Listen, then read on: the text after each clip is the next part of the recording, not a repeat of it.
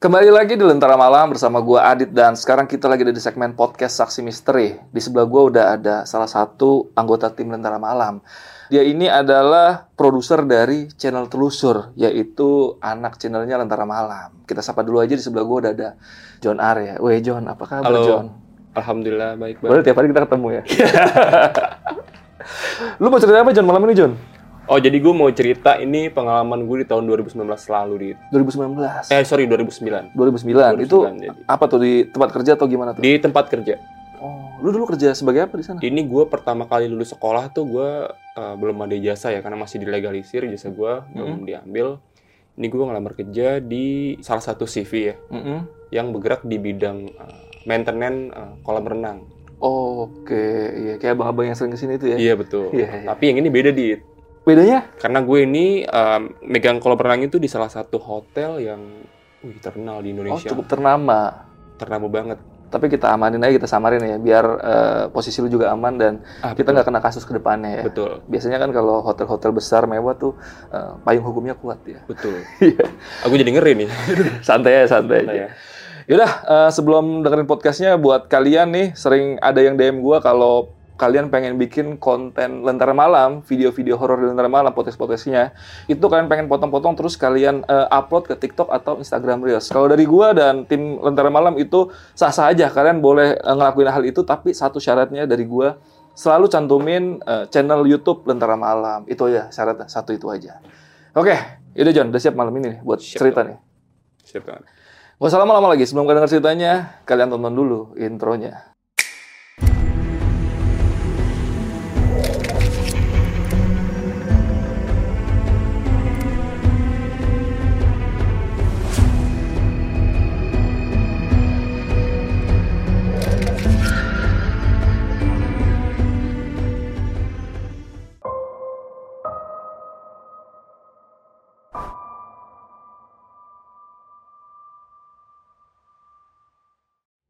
Oke, jadi eh, gue nih eh, kejadian tuh gue alami di tahun 2009 lalu di. Jadi awal gue lulus sekolah, gue langsung ngelamar kerja di salah satu CV yang eh, tadi gue bilang ya bergerak di bidang perawatan kolam renang nih. Dan di situ gue bekerja sebagai pool attendant.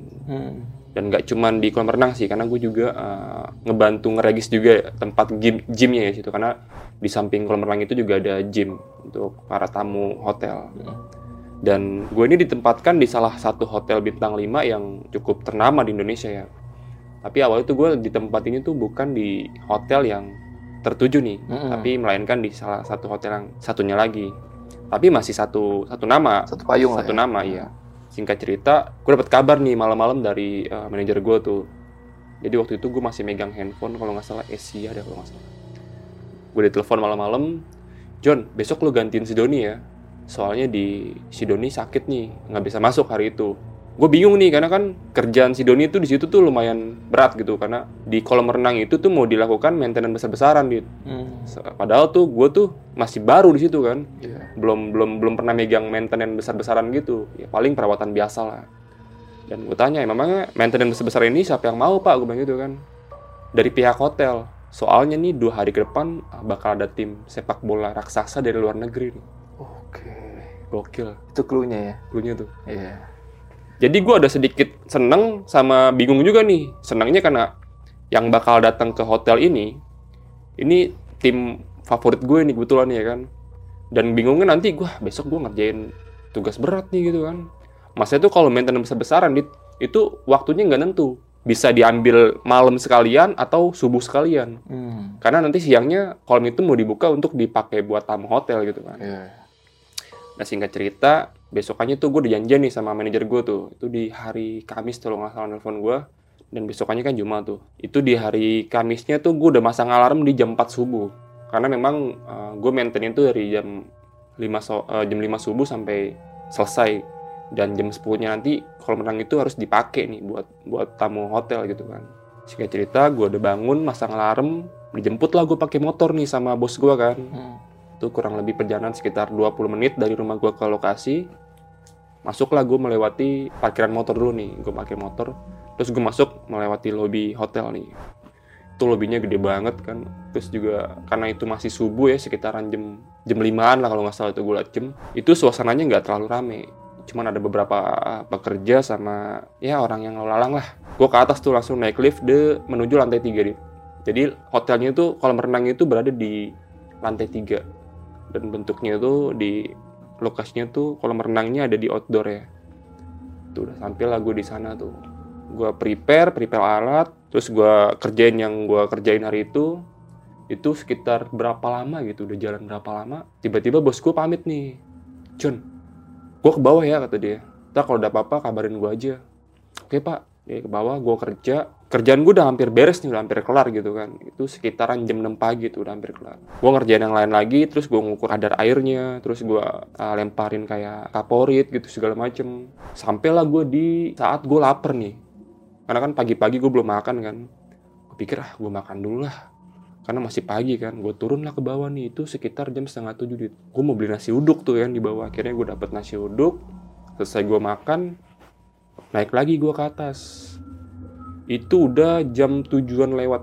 Naik gue ke atas gue ngelewatin lobby dan di lobby itu memang kondisinya rame gitu gue ngeliat di situ ada beberapa orang yang lalu lalang gitu kan. Ada resepsionis security sama ada beberapa tamu hotel bahkan ada juga warga negara asing di situ yang gue lihat kan.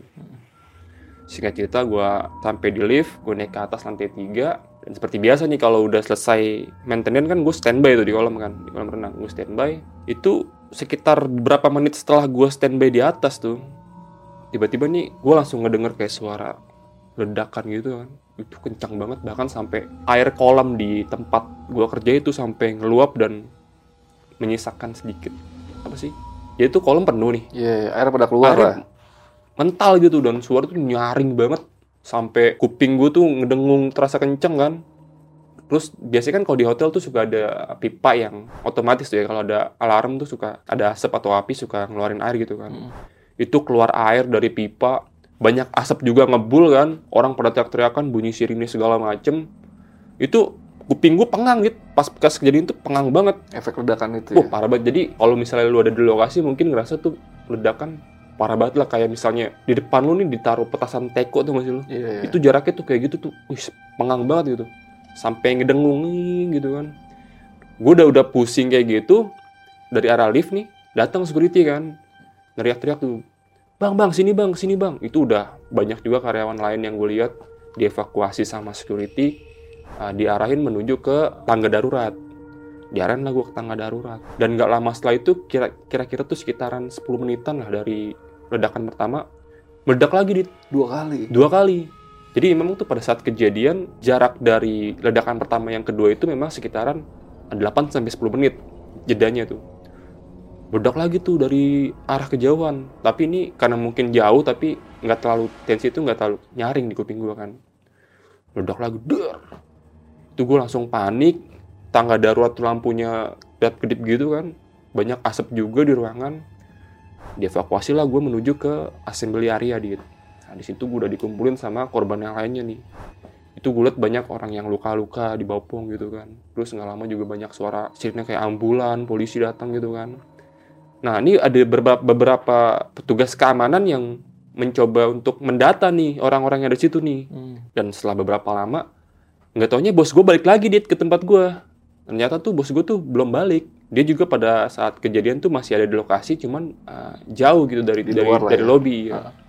dia ngejemput gue John alhamdulillah lu nggak apa-apa udah balik aja balik balik lupa kuping gue sakit gue bilang udah diobatin di rumah aja takutnya ntar lu tanya-tanya di sini kan. Hmm. jadi bos gue nih uh, ngindarin pertanyaan dari orang-orang nih.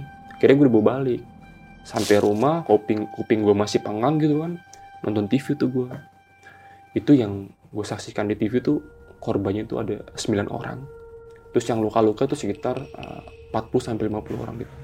Wah itu banyak banget. Itu gue ngerasa gimana ya Anjir nih kalau gue sampai telat tadi kan Hmm. padahal, padahal tuh gue lewatin lobby kan Iya, pas lu habis beli makan itu Abis ya. beli makan, gue lewatin lobby gitu. Ini kalau sampai gue telat gitu naik ke atas, mungkin gue udah jadi salah satu korban di situ kan. Iya, iya. Udah singkat cerita, hotel ini tutup nih dit, Tutup sementara. sementara. Iya. Sampai uh, batas waktu yang belum belum tahu nih. Hmm. Kira-kira udah sampai hampir seminggu lah ya. Gue di calling nih di, rum- di rumah kan sama bos gue. John, masih mau gawe nggak? Gue bilang gitu. Kenapa pak emangnya? Gue bilang. si Doni belum bisa masuk lagi nih. Gue teleponin nggak bisa kan? Gue suruh standby. Lu mau nggak balik ke tempat eh, di sana? Gue bilang gitu kan di hotel itu. Ya udah pak nggak apa-apa gue bilang gitu kan karena gue pikir kan gue juga belum ada kerjaan lagi kan. Akhirnya gue masuk lah ke sana. Gue masuk tuh lewat lobby. Di di sana masih terasa lah ya bekas-bekas apa bekas-bekas ledakannya tuh masih masih ya. ada lah gitu Nah. kan. Gue lewatin situ kan masih banyak uh, jalur polisi juga garis polisi. Gue naik lah ke atas pas gue naik sampai di atas tuh kolam renang udah wih airnya memang udah setengah gue nggak tahu memang itu dikuras atau memang bocor nggak tahu lah ya tapi setahu gue tuh waktu pertama kali tuh nggak segitu ya nih masih banyak debitnya Habis kebuang keluar masih banyak sebenarnya. masih banyak Tiba-tiba kurang makin banyak. makin gitu. banyak udah akhirnya gue isi lagi nih gue isi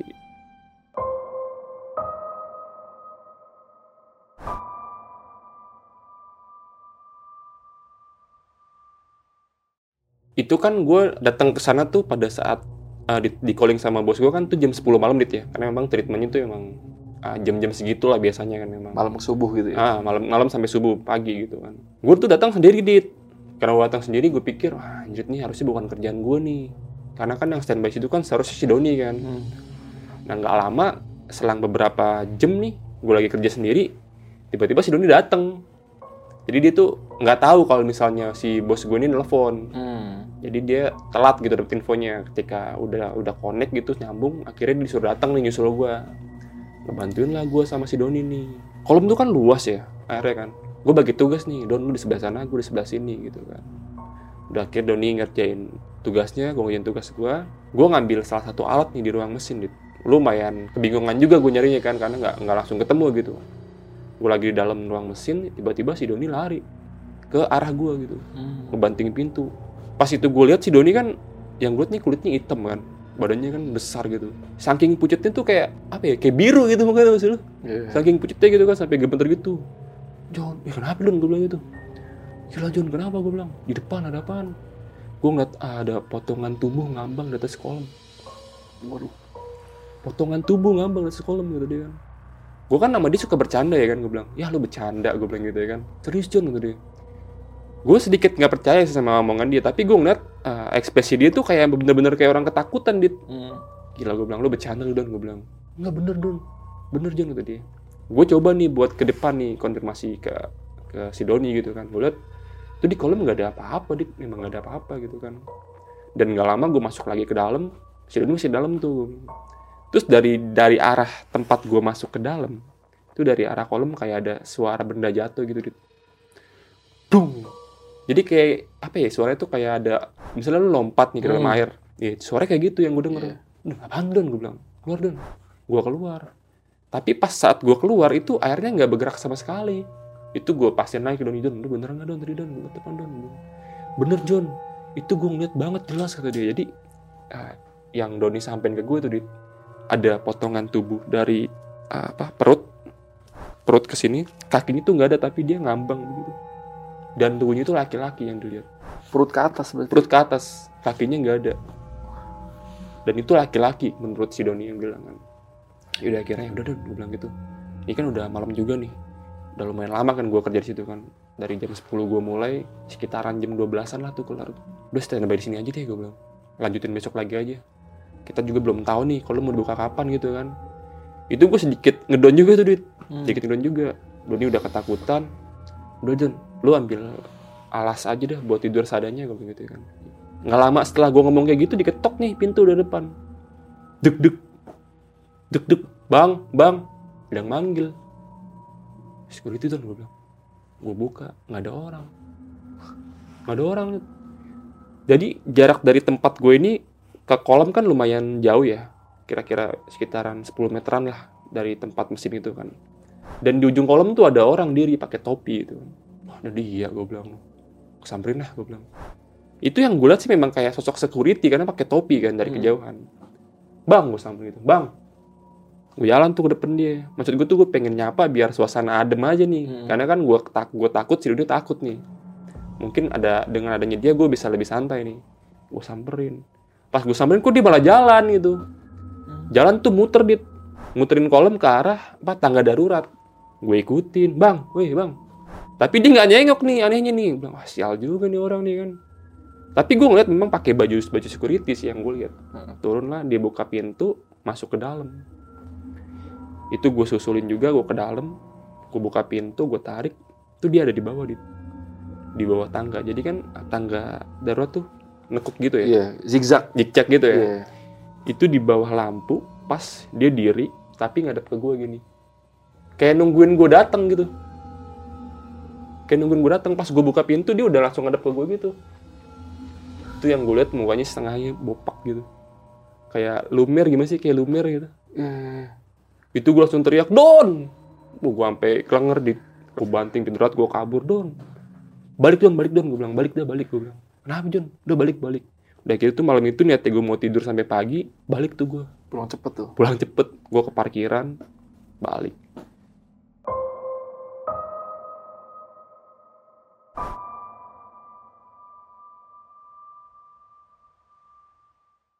nah besokannya lagi nih dit singkat cerita nih seperti biasa nih gue udah janjian sebelumnya sama Doni kan Don besok datang jangan telat ya gue bilang Hmm. jam 10 kita harus sampai lokasi ke John jadi pasca setelah terjadinya ledakan di uh, hotel ini belum dibuka buat umum nih Hmm. Cuman ada karyawan-karyawan aja nih yang ditugaskan buat prepare lah ya segala macam gitu. Udah mulai bekerja lah ya. Iya, termasuk gua di situ kan. Sampailah gua di lokasi nih bawa motor kan, gua taruh di parkiran sampai lokasi. Itu jam 10 lewat ah, ya pokoknya jam belum sampai jam setengah 11 lah. Nyampe lah gue di lobby, itu gue gue lihat di lobby tuh ada security dua kan pintu masuk yang jaga gitu kan. Biasalah gue nyapa gitu, Pak, ya bang, masuklah gue. Baru gue mau jalan ke arah menuju lift buat ke lantai 3. Itu jadi di tengah-tengah lobby itu ada bangku panjang yang biasa digunain buat tamu nih kalau nunggu gitu kan. Hmm. Itu gue liat ada pria ya, laki-laki duduk tuh kayak begini deh. Duduk begitu. Itu gue ngeliat gitu, karena gue pikir itu orang ya kan. Gue biasa aja gitu kan. Mungkin pekerja nih capek gitu kan tidur situ. Jalan lah gue menghiraukan dia tuh menuju lift kan. Nah pas gue buka lift, gue masuk. Jadi posisi bangku itu kalau kita berada dalam lift, langsung kelihatan jelas tuh Dit. Hmm. Pas gue mencet lift, mau nutup pintu, itu mata gue ngarah ke bangku itu. Dan ternyata yang gue lihat cuman kaki segini doang nih. Badannya tuh nggak ada. Wah. Itu gue sampai pintu itu tertutup, gue masih terus ngeliatin. Astagfirullahaladzim, astagfirullahaladzim, begitu. Sampai pintu lift ketutup. Wah. Setengah kakinya doang. Iya, iya. Jadi yang awalnya gue lihat utuh, pas gue masuk lift tuh cuman setengah gitu doang. Potongan tubuh. Potongan tubuh. Udah akhirnya tuh, anjir. Gue udah udah ngerasa, ini gue ketakutan nih, bener-bener takut nih. Gue nungguin si Doni tuh di atas, belum ngapa-ngapain tuh. Jadi biasanya gue nyampe langsung naruh tas atau barang-barang gue ke ruang mesin. Gue nyari lampu taman. Jadi tuh gue nyenderan di, di, di tiang itu di bawah lampunya tuh. Karena gue berharap di situ doang tempat paling nyaman nih buat gue nih. Karena terang gitu kan. Nggak lama datang Doni nih dari dari dari bawah kan. Jon lu ngapain Jon? Enggak nggak ngapain. Udah yuk lanjut.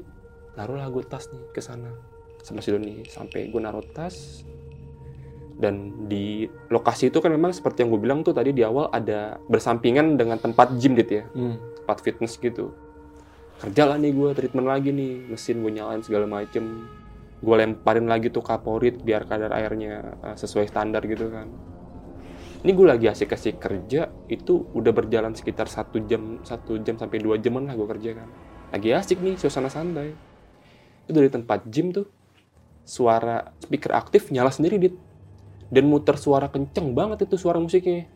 Jadi biasanya kan kalau nge-gym tuh suka pakai musik-musik yang apa Iya. full house gitu kan. Haha. itu tiba-tiba nyala sendiri dit. Wah, Don siapa nyalain Don gue bilang nggak tahu. Gue bilang itu gue sama Doni main lihat-lihatan matiin Don gue bilang. Udah lu aja Don itu padahal di lokasi tempat gym itu lampu-lampunya kan padem ya cuman kelihatan alat-alatnya doang kan. Tapi memang cuma ada speaker aktif yang nyala gitu lampu-lampunya kan. Hmm. nggak lama gue pengen samperin buat matiin tiba-tiba datang security. Weh lu dengerin musik kenceng-kenceng banget tadi bukan gue pak yang nyalain gue bilang tuh nyala sendiri. Wah bener lu tadi iya nih baru pengen gue matiin gitu. Gitu udah matiin aja takutnya berisik gitu kan. Dimatiin sama security nih. Nah gue sama Doni masih ada di sekitaran situ kan. Security masuk ke dalam tempat gym dimatiin baru nih security jalan beberapa langkah ke arah gue dit. Terus speaker nyala lagi tapi suara orang ketawa. Gitu. Terus gitu nengok belakang langsung suara apaan tuh? Speaker coba speaker. Tapi gue ngerasa tuh suaranya tuh kayak di pengeras suara gitu tau gak sih lu? Kayak benggema gitu. Iya. gue sama Doni mana kelihatan kan. Tuh pak lu gue bilangin nggak percaya kan pak? Gue bilang gitu. Suara apa tuh John nggak tahu gue bilang gitu ya kan. Tuh gue panik si Doni panik security juga panik kan gue bilang ah udahlah biasa aja dah biar udah ini karena gue pengen ditemenin lagi sama security gue panggil kan. Bang sini bang udah bang temenin gue dulu gitu kan. Sialan nih gara-gara ginian nih jadwal gue patroli lagi sendiri kata dia. Udah bang lu temenin gue dulu aja lu gitu ya kan. Tak kalau gue udah selesai kerja lu gue temenin muter dah gua gitu. Udah nggak apa-apa lah gampang kata dia kan. Ngobrol lah nih gue santai sama dia kan. Gue sambil uh, kerja gitu kan. Dia masih ada sekitar gue sambil ngobrol gitu kan. Iseng gue tanya nih sama dia kan. Bang selama kejadian ledakan kemarin gimana nih bang menurut lu bang? Lu pernah ngalamin kejadian gak sih bang? Soalnya kemarin gue juga ngeliat sesuatu gue cerita sama dia dan gue udah selesai cerita ke dia ternyata dia juga punya cerita dit Hmm. jadi baru selesai beberapa hari setelah ledakan itu si security ini ke lokasi dia langsung masuk gitu. ke lokasi Iya. gue tanya sama dia cerita jadi gue John waktu kurang lebih lima harian lah setelah ledakan gue kan ke dalam nih sama komandan gitu kan sama pimpinan juga itu gue nemuin serpihan daging John di atas pohon yang ada di pot di tengah-tengah lobi John itu daging nempel atas, di atas pohon-pohon gitu dan gue ambil John. Gue ambil tar gue taruh di atas wadah gitu kan. Gue bawa ke belakang gue kuburin John. Jadi dia nemu daging gitu kayak serpihan daging yang udah kering nempel di pohon. Iya. sama dia tuh diambil ditaruh di atas tempat gitu kemudian dikubur dia nah besokannya katanya pas dia lagi tidur tuh dia didatengin sama sosok. Dan sosok yang datangin dia itu orang yang kita kenal. Yang pada saat kejadian ledakan dia jadi korban dia dan meninggal di situ. Gue pengen nyebutin nama nggak usah kali ya. Nggak usah, nggak usah. ya pokoknya orang ini korban lah di situ. Dan lu berdua kenal Iya. sama dia. dia datangin ke gue John datangin ke gue tuh dari jauh dengan posisi tubuh yang penuh dengan luka darah yang enggak yang nggak kita kenal lah sebelumnya lah. Yang nggak normal gitu kan karena memang kena ledakan kan. Lu jalan jalan dari jauh John nyamperin gue tapi lama-lama semakin deket tuh mukanya. Dia tuh semakin berwujud asli yang kayak pernah kita lihat yang normal gitu jadi datang jalan dari jauh tuh mukanya rusak pas ngedeket lama-lama Normal. normal senyum terus bilang makasih sama gue John Wah. makasih ya bang lu udah nguburin anggota tubuh gue Wah.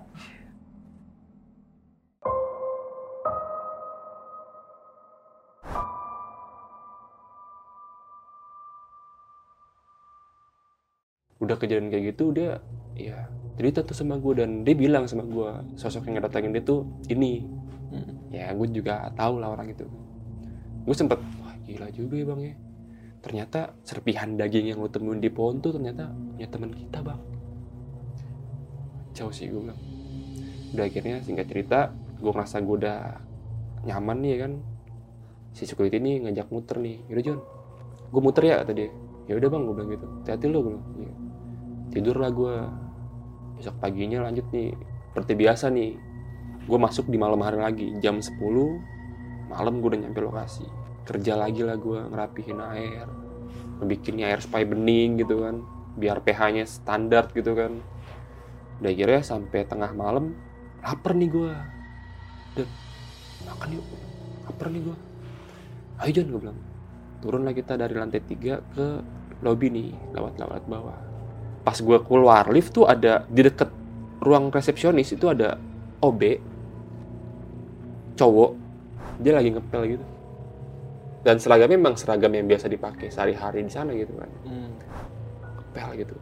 Tapi dia posisi ngepel tuh situ-situ aja dia gue pikir "Ih, siapa itu? Gue bilang gue kenal gitu kan. Udah amat lah gue pikir orang baru atau gimana kan. Gue berlalu lah ngelewatin si OB ini gitu kan. Jalan lah ke depan di depan itu ada security lagi nih biasa di pintu masuk kan dua orang. Pak ya bang ke mana nih? Beli makan di bawah. Ya nitip ya kopi. Ya bang udah gue udah kelar makan ngopi sebatang juga. Masuklah gue ke dalam lobby lagi nih. Baru gue masuk ke dalam lobby disambut lagi nih security nih. Udahan udahan. Gue gue jalan duluan nih ke dalam menuju lift gitu kan dan belakang gue si Doni. Ini gue jarak sama si Doni tuh nggak terlalu jauh dit. Kayak beda semeter dua meter lah ya di belakang gue gue jalan menuju lift duluan tiba-tiba si Doni teriak. Wah! Pas gue nengok udah jatuh. Udah jatuh tuh di bawah. Dan gak lama dari dari depan nih security dua orang tuh lari kan masuk. Jun kenapa Jun? Nggak tahu pak nggak tahu. Pegangin lah. Udah angkat aja angkat. Pindahin ke bangku. Digotong nih gua bertiga sama security ini kan digotong di bawah si Doni itu dibawa ke bangku. Yang ada di lobi gitu kan. Hmm. dan gak lama salah satu dari mereka nih ngontek temennya melalui HT di gue denger percakapannya hari itu kan. Bang bawain ini air putih sama minyak angin. Doni pingsan kata dia kan. Gak lama datang nih dua orang lagi kan. Ke lobby dipakein lah minyak angin di ke badan si Doni kan. Terus ditaruh di hidungnya gitu kan. Security nanya John sering begini. Nggak tahu gue pak gue gitu ya kan. Oh yaudah dah. Ntar kalau udah sadar kasih air putih aja nih. Airnya masih hangat kan. Nggak lama si Doni bangun. John pulang John pulang. Kenapa Don balik aja balik balik deh gue bilang. Yaudah deh gue ngambil barang-barang lu di atas. Gue minta temenin nih sama security nih. Bang temenin gue juga ke atas yuk. Gue mau ngambil barang-barang gue tas jaket sama kunci motor gitu kan. Dianterin gue ke lantai tiga naik lift. Gue bawa barang-barang si Doni. Eh Don lu mau bisa bawa motor gak? Bisa John sampailah gue di parkiran nih. Nah niat gue tuh gue pengen nanya dit sama si Doni nih. Tadi tuh di lobby dia nggak kenapa jatuh gitu kan. Belum gue nanya ke Doni si Doni udah ngomong duluan ke gue John besok gue resign aja John kenapa Don? Nggak gue nggak mau kerja di situ lagi. Kenapa gue bilang? Itu tadi gue lihat ada OB ngepelin banyak darah Don di situ John jadi itu dia ngeliat ada OB ngepelin kayak bekas-bekas darah gitu. Iya. terus itu juga banyak potongan tubuh orang John gue pada saat itu yakin banget si OB itu nggak ada di Hmm. nggak ada OB memang pas gue masuk ke dalam tuh kosong aja gitu. Yakin banget gue ah lu gila lu Don gue bilang gitu. Bener John gue ngeliat ada ada OB tuh ngepel itu banyak apa sih darah sama Potongan tubuh. potongan tubuh Banyak. Cit gue bilang udah gue bilang gue balik aja deh balik dah nah, akhirnya gue balik itu besok selang waktu sehari tuh eh, bos gue nelfon kan John lu nyari orang deh buat ganti si Doni gitu. Doni resign berarti bener nih yang Beneran diomongin nih ya? iya bener resign kan gue pikir sebelum ada orang lu standby di sini John ya. Wah Cit gue bilang beban banget nih buat gue nih ya kan? Iya, Sendiri lu ya. sendiri gitu kan. Gue nggak mau kan begitu kan. Sebelum ada orang yang masuk lu standby sini John. Gue pikir wah beban nih gue mesti nyari orang nih. Itu hari pertama gue request nih sama bos gue kan bos gue namanya Pak Surya kan. Pak besok gue nggak masuk malam ya. Kalau mau treatment dari pagi aja. Kenapa emangnya John? Gue masih sendiri nih Pak soalnya gitu gue nggak berani kalau malam-malam lagi. Belum cerita gue sama Pak Surya soal kejadian-kejadian yang gue alamin sama Doni kan emang kenapa John lu takut? Lu gitu aja takut lu tadi. Gue pikir "Wah, ini si orang tua belum ngerasain kali ini kan. Gue pikir gitu ya kan. Gue ceritain lah sama dia kan. Pak lu mau tahu nggak kenapa alasan si Doni resign? Gue bilang gitu. Nggak tahu gue Doni tuh resign gara-gara tuh dia ngeliat nih di lobby tuh banyak potongan tubuh pak. Banyak darah juga yang dipelin sama OB padahal pada saat itu gue yakin gak ada OB sama sekali di situ. Ah lu bercanda lu John gue bilang. Udah lu cari orang deh buat kerja di sini kata dia. Tapi lu jangan bilang-bilang ya kalau di sini pernah kejadian kayak gitu. Gue pikir iya pak gue gitu. Karena gue udah hampir 2 tiga hari nggak dapet orang kan gue masuk pagi mulu nih gue ada rasa kayak takut juga nih kalau tiba-tiba nanti gue disuruh masuk malam lagi kan. Hmm. kayak gue mutusin juga nih buat resign dit. Hmm. nah akhirnya udahlah gue mutusin juga buat resign nih. Gue nyamperin bos gue ke kantor di daerah Pondok Indah gitu kan. Pak ah, saya mau resign pak gue gitu. Lu kenapa John lu tiba-tiba resign gue bilang gitu.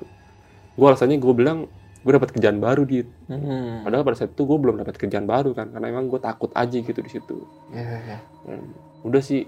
Jadi yang mungkin kejadian yang gue alamin tuh ya cuman sampai situ doang sih. Oke, iya, iya. itu total lu kerja selama di situ berapa lama tuh, Jon?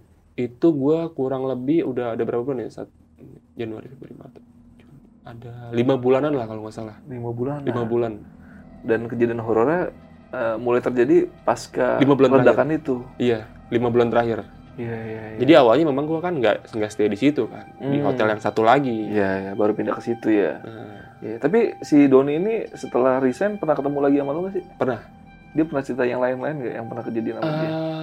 Pernah sih cerita yang lain-lain cuman gue lupa ya bahkan sampai sekarang juga gue masih sering waan sama dia gitu Oh, iya. dan iya. kemarin juga sebelum gue cerita ini gue sempat ngomong sama dia kan Heeh, mau nyeritain yang bagian itu tuh, Iya. gara-gara dia resign. tuh. betul Nah ini balik lagi kejadian horor yang pertama nih John. Mm. Kejadian pertama kan yang potongan tubuh sama yang eh, security. Mm.